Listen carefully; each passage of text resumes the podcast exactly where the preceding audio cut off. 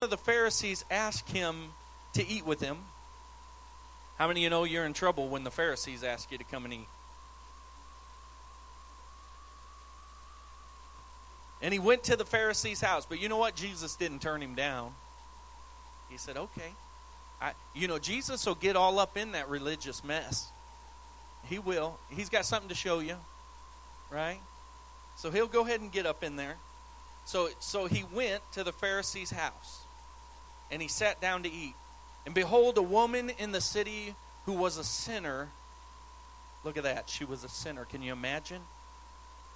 When she knew that Jesus sat at the table in the Pharisee's house, brought an alabaster flask or alabaster jar of fragrant oil and stood at his feet behind him weeping. And she began to wash his feet with her tears and wiped them with the hair of her head. And she kissed his feet and anointed, everybody say anointed, them with the fragrant oil.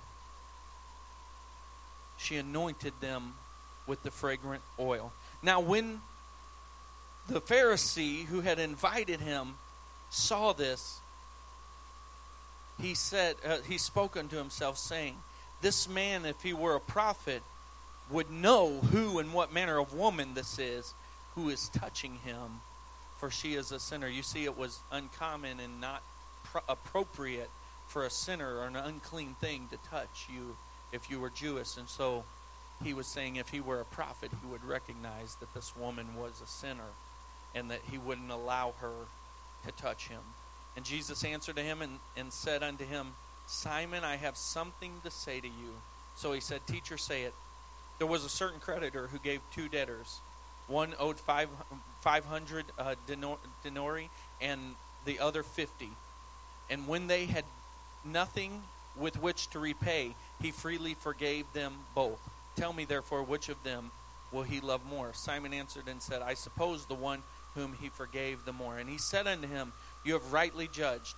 He then turned to the woman and said unto Simon, Do you see this woman? I entered into your house. You gave me no water for my feet but she has washed my feet with her tears and wiped them with her hair of her head. And you gave me no kiss, but this woman has ceased, uh, has not ceased to kiss my feet since the time I came in. You did not anoint my head with oil, but this woman has anointed my feet with fragrant oil. I want to stop right there, and I want to preach to you tonight a little bit about the anointing on our life and God's economy for our anointing on our life. Amen. So bow your heads and hearts with me. Father God, we thank you for your word. We ask that you give increase to your word in the name of Jesus. We thank you. And the church said, Amen. And amen. You see, uh, I, am actually I'm, I'm, doing something that I would almost never do tonight, and, and my wife will be able to uh, testify to this, and she would probably tell on me if I didn't give this disclaimer. I am borrowing a word, this word, the primary parts of this word from my friend Kenneth Campbell, Logan Campbell, and this is a word that he preached to us, and it spoke into my heart so much. And I and I remembered uh, it today, and I began to ponder on the anointing, and just begin to think about what God uh, is doing in our lives and what God is doing in His people through the anointing. And so I began to dig up some of the notes that I had upon this and expound on that. And so this evening, I want to talk to you for just a few moments on the economy of God's anointing, or the economy of the anointing. You see. I need you, the first thing that you need to understand with regard to the economy of God's anointing is that there is a difference between gifts and anointing. There's a difference between gifting and anointing. You see, the Bible says that, that He gives out gifts, that we have the gifts of the Spirit. Amen? And so we, uh, we, we have the ability to begin to have gifts if we pray to God. The Bible says if we pray to God for spiritual gifts, if we ask the Holy Spirit to pour out His gifts, the Bible says that He will give them out severally as He will. As much as He wants to, He will give them out. And so giftings are, are something that come, and the Bible says that the, the gifts and the callings are without repentance. And so a gift is something that you can get for free. A gift is something that God gives out regularly and freely. I, I, need you to understand that if you lay hands and pray for somebody, that wasn't something that you did. I, I, I, I just I get I get I get kind of cracked up looking around at pre- preachers who think they have some kind of power in their hand that when they lay hands on somebody and then they see God do some work in their life, all of a sudden there seems to be some kind of ability within this hand to do something. And, and, and I'm reminded in the scripture that, uh, that we, we have no control over anything. I, I read, I believe it was uh, A.W. Tozer. He said, as if we have the ability to change our own eye color. We don't have the ability on what color our eyes are any more than we have the ability to, to provoke or do something in the giftings that God has given unto us. But yet we see people walk around. What the reason, you know, that it cracks me up to see people pray for folks and God does something mighty through your prayer, and then all of a sudden you think you've got something. When really all that you've got is something that was free. The gifts are free. That's the reason they're literally called a gift. How many of y'all ever paid for a gift? It wouldn't be a gift if you had to pay for it, right? And so and so the giftings are different from the anointing. That's the first thing that you've got to understand with regard to anointing is that it's not the same thing as a gifting because a gift is free but anointing will cost you. An anointing is going to cost you. You see many people are gifted that's the thing. We walk around, and, and, and this is the difference between God's economy and the economy of God with regard to anointing and the economy of this world. Because we, even in the church, we come to church every Sunday and we put on our eyes. And our eyes are the eyes of the world. And so when we look and we sit in the pew and we begin to look around, we begin to see the giftings that are in people and we begin to covet the giftings that are in other people. You don't need to act holy tonight. It's okay. I know we've all done done it. We've walked in and we've sat down and we said, if only I could do it like that one, or if I could only do that like that, then I would do. I would be doing so many great things for God. If I could just have the giftings that they have, then I would be able to really do what God's called me to do. But I've got news for you tonight. The gifts are all free, and He deals them out as severally as He wants to. But we put on the world's eyes and the world's economy, and we begin to look at gifts as though there's something to brag about. And Paul said, It's not by works, lest any man should boast, but by his power. Amen. Not by might, not by, uh, uh, what is it? Not by, not by whatever it is, but by my spirit, says the Lord. I, hallelujah. Thank you, Jesus.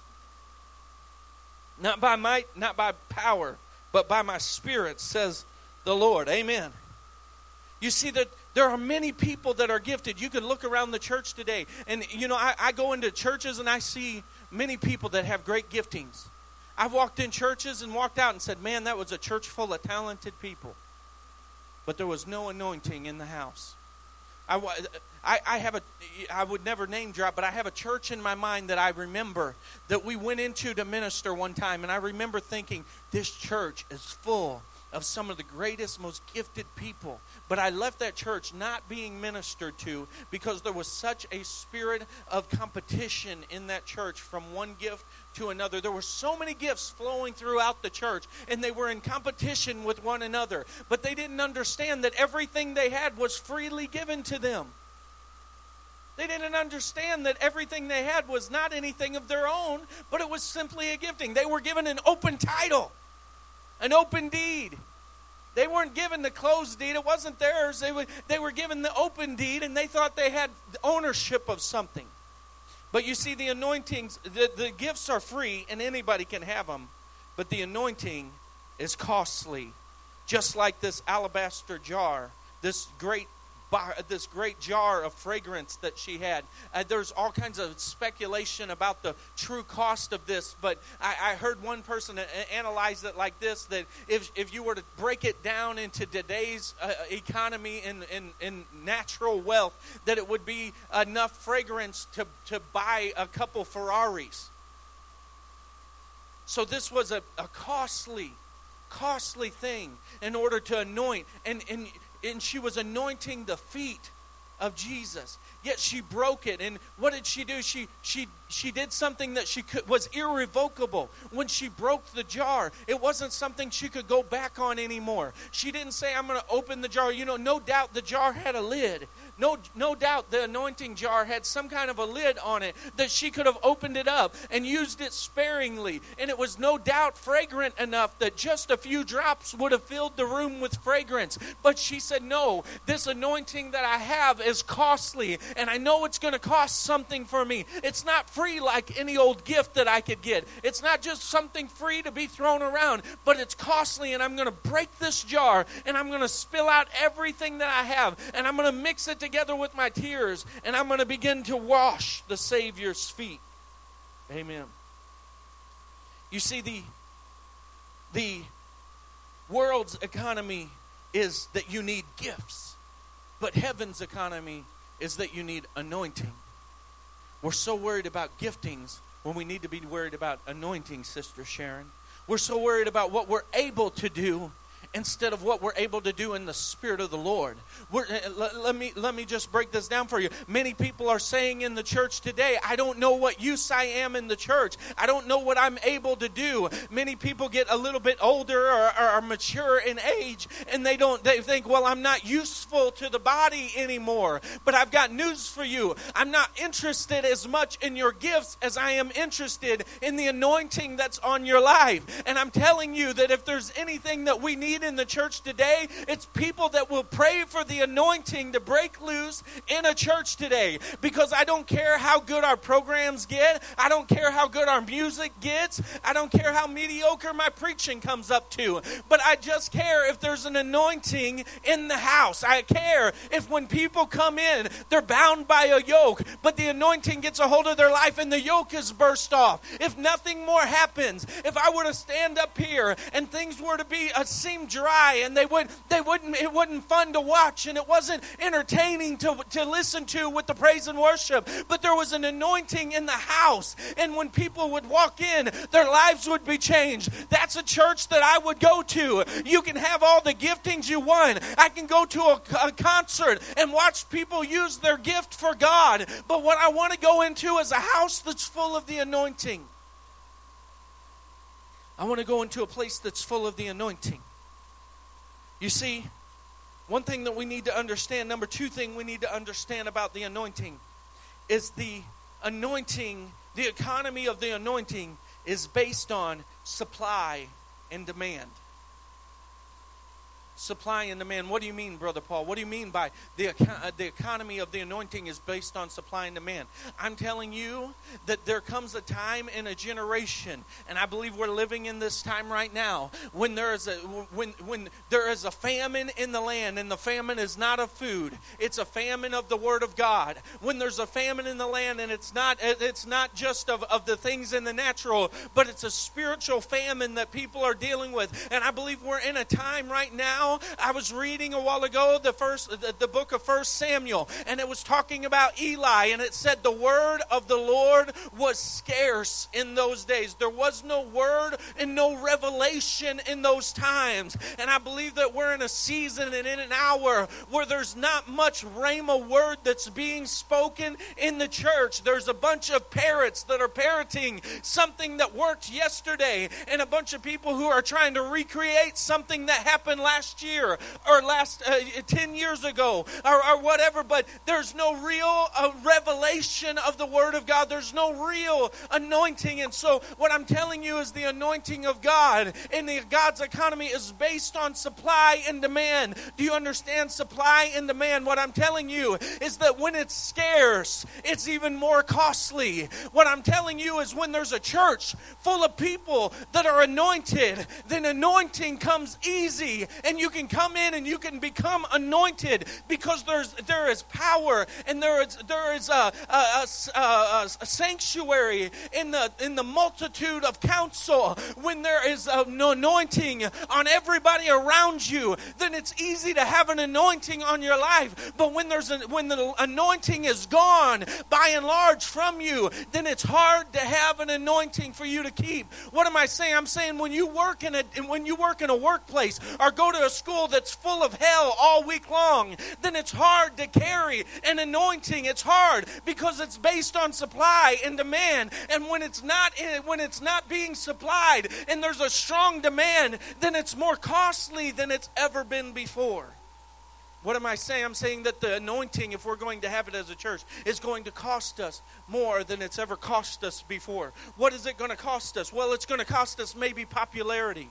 It's going to cost us to not be like some of the other uh, churches or some of the other preachers who would, would say whatever it takes to get folks in the door, who would water down the message, who would, who would uh, live a substandard life or begin to make concessions upon what this holy book says. And we're going to we're going to not be as maybe as popular as some of the other crowd, but I'm telling you I would trade any day of the week I would trade popularity for the anointing of God. Amen. I know the Word of God says the anointing destroys the yoke, but I need you to understand this too. Sometimes the anointing of God will feel like it's destroying you. Sometimes the anointing will feel like it's destroying you.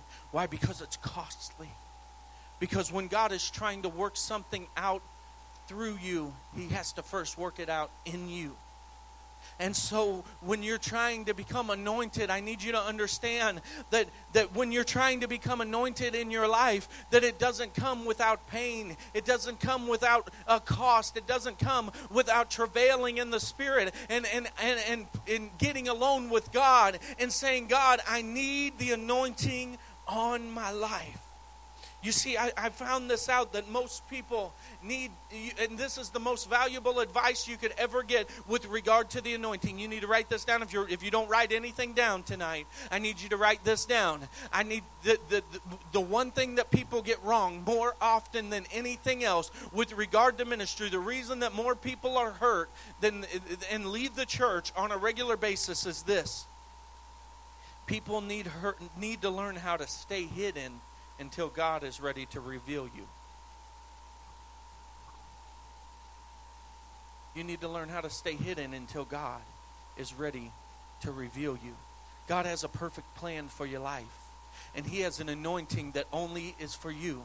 And he has a he has a powerful thing that he's calling you to do. And we get so caught up with our microwave society that we want to jump out and begin to do the things that we know God has caused us to do. It, it, it, we we want to jump into it. We want to jump. But he's saying, I need for my people, I need you to hear me, church. There are people in this church that are called to do major, major things. And I'm not just talking about in the natural. I am talking about the natural, but I'm talking about in the spiritual realm of things. You're called to do a mighty work, but the enemy doesn't need to know about you. God has you as one of his choice arrows in his quiver, and he's got you reserved there until the timing is right for him to strike the blow at the enemy. And I'm telling you that many of us jump out of the quiver way too soon, and we don't leave ourselves hidden until the time of God's revealing because we get so zealous and we get so desirous of God's promises to come forth in our life that we jump ahead of the plan of God. So we need to learn how to stay hidden until God is ready to reveal us. You see, the economy of the anointing is also production and consumption. Supply and demand, and production and consumption. You see, and the problem in this production and consumption economy is that we get anointing on our lives and we begin to give and give and give and give out of that anointing and give and people are sure able to consume because people listen if you get an anointing on your life people will flock to you. It's not because you're popular it's because the power of god is popular it's because the anointing on your life becomes popular and people are ready to receive from that anointing. They're ready to pull on that anointing. Have you ever heard the term pulling on the anointing? Putting a demand on the anointing. They they pulling and pulling and pulling, but the but the anointing, the economy of the anointing is production and consumption. And the problem is we give and give and give, but we never stop to receive. We never stop to refill. There, you know what I've noticed in my life is that you that people, by and large, ninety percent of people are one of two things: they are either givers or receivers, but hardly ever both. People are either givers or they're receivers, but almost never both. And And I would want to submit to you today that we would like to say that those who receive are the bad guys and those who give are the good guys. But I'm telling you, both are wrong. Because in God's economy, He wants us to give and receive, and give and receive. And a well rounded Christian, a well rounded person, will know and recognize when to give and when to receive. They'll be able to give with a cheerful heart and receive with a thankful heart. And give with a cheerful heart and receive with a thankful heart. You see, I've, I've met so many people and they are great givers, but they have a problem with receiving. They don't want to receive something from you. And I need you to understand that you're robbing someone else of their blessing when you don't receive what God is trying to do through other people in your life. He's trying to get that person to understand the obedience of giving when He says to give, and you're stopping up the flow of the anointing in their life by stopping what they're trying to bless you with. And so we need to recognize that there's an economy with the anointing the same way is that we need to give out of the anointing, but we need to stop and gain the anointing in our life and pray pray for the anointing in our life. I told Sister Sharon today, I said, if there's one thing I need you to do, sis, it's I need you to pray for the pastor's anointing. I need you to pray every week that God would refill my tank with anointing because there's people that are pulling on the anointing and there's an economy behind the anointing that says I can't give and give and give out the anointing without wearying in it. But I need the ability to recharge and to re- revitalize the anointing that's in my life, and so do you. You. You see, the anointing destroys the fleshly yoke, and the anointing also will prepare you for season, seasons of trans, uh, seasons of transition. The anointing will prepare you for seasons of transition.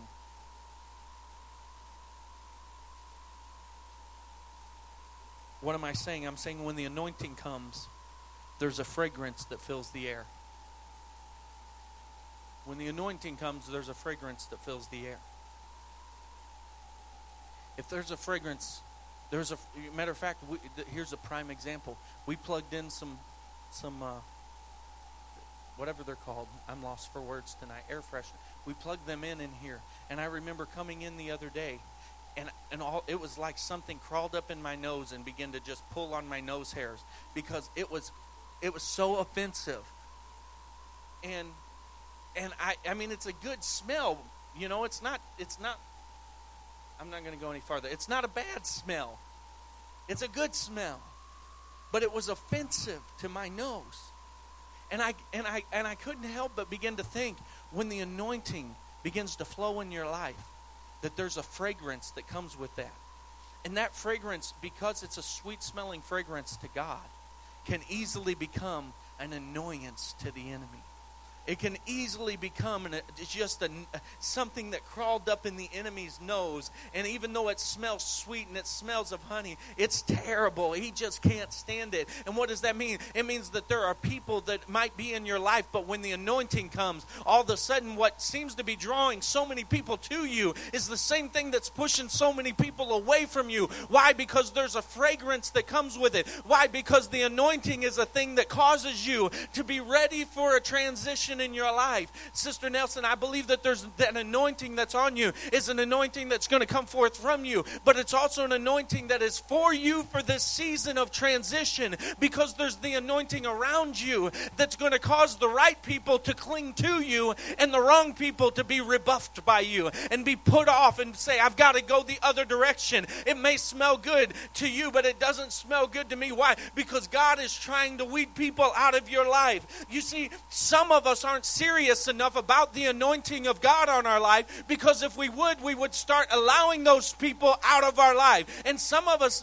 and I'm just going to go ahead and get in your mail today, some of us would start severing those relationships on our own because we don't need some stinky smell to tell us that they aren't the right crowd for us, that they're just not the right people for us. I'm not saying they weren't good for last season, but they're not good for this season. God has used them maybe in your life before, but right now you're a anointing is above theirs. There are many people who are walking around and you, you have an anointing that's greater than the atmosphere of the people that you hang out with. You have an anointing that's more than their anointing. It's greater than what God's calling on your life at this stage. And I'm not knocking them, but it's greater. The anointing on your life is greater than the anointing that they're walking in. And yet we, we get so caught up in our relationships and what's going to happen in the natural if I address this situation. But I'm telling you, if you were serious enough about the anointing of God on your life, you would cut some people out that are stunting your growth.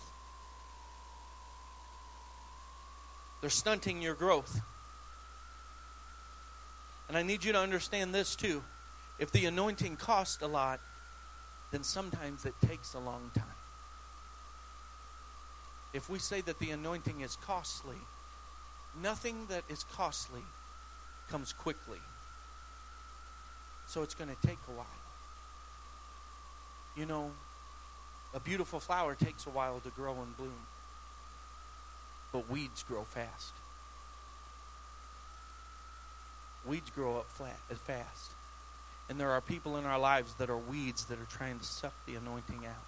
They're trying to break it. Eh, how many of you, eh, eh, I'm not even a gardener, but I know this that if you allow weeds to get over the top of your plants, they will literally stop the sun from shining on the plant and they will snuff the life out of that plant because they and it's the same way in our life. If we don't get the weeds out that grow quicker they grow fast. Why? Because it's because they're it's false growth. It's not even real growth. But they we see people let, let me break this down so that you understand it a little bit better. We're in the church and we're sitting alongside somebody and then all of a sudden that person seems like they're going you know all of a sudden they're going places and I'm still sitting still I'm not doing anything that you know I'm I'm I'm just waiting around they they seem like he's already the assistant pastor and I haven't done nothing yet. I've been sitting in my chair. I've got news for you. Good growth does not happen fast. It doesn't it doesn't work quickly like that. And God is trying to not only keep you, I already said this, but you got to let God keep you hidden until he's ready to reveal you because good growth is slow growth. And I'm telling you that he's he's calling you to be something bigger than those other people who have this false sense of fast track. We get fast track Christianity. I don't. I, I, I just got to say this. This is just me and my soapbox, but I, I'm not a fan of 18 year old pastors. There's a reason that I was 35 before I became a pastor, and I still feel like I'm really young. But there's a wisdom that needs to be in place. And I believe that God will supernaturally bless some people with wisdom beyond their years. But by and large, we need to have lived a little bit. And we need to let the anointing stew and work and build in our lives and let God begin to let us come forth at the time of our coming forth. Amen. Hallelujah. Thank you, Jesus. Production and consumption production, and consumption. See, God is preparing you for that season of transition with your anointing. But I need you to understand that unprocessed product will never last through the transition. Unprocessed anointing will never take you through the transition. Will never get you from where God has you to where He's called you to be. We have to process. We have to go through it. We have to go to the blacksmithing shed. We've got to let the fire get upon us. We've got to let the hammer hit us. We've got to let the grinding wheel get a hold of us. We've got to be dipped in the water and go through the process over and over again until we are exactly who He's called us to be. Because we need the anointing on our life. Amen. Stand to your feet with me tonight. We need the anointing. We need the anointing. We need the anointing. The church needs the anointing. I need the anointing. We as a body need the anointing. The worship team needs the anointing. The outreach ministry needs the anointing. The men's ministry needs the anointing of God. The, the greeting and usher staff needs the anointing. Hospitality needs the anointing. They need to know that every time they go up and greet somebody with a good morning, how are you, that those words are carried by the anointing because somebody is out there that's waiting and saying they've never been, they haven't been loved loved in a long time and they've got a heart that's of stone. And, and God will use your words, how simple they are, if they're carried by the anointing to break yokes off of lives. So I don't know about you tonight, but I just want the anointing. I want to have God's economy for the anointing. I don't want to move too fast. I don't want to get ahead of it. I want to walk in the anointing that He's called me to walk into. Hallelujah.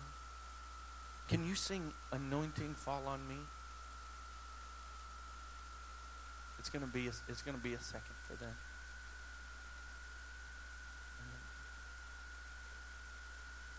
Hallelujah. Anointing. Thank you, Jesus. I want you, if you will, and you're at your seats, to just begin to lift your hands and say, God, anoint me. Anoint me for this season. You see, there's a season that's coming. There's a season that's coming.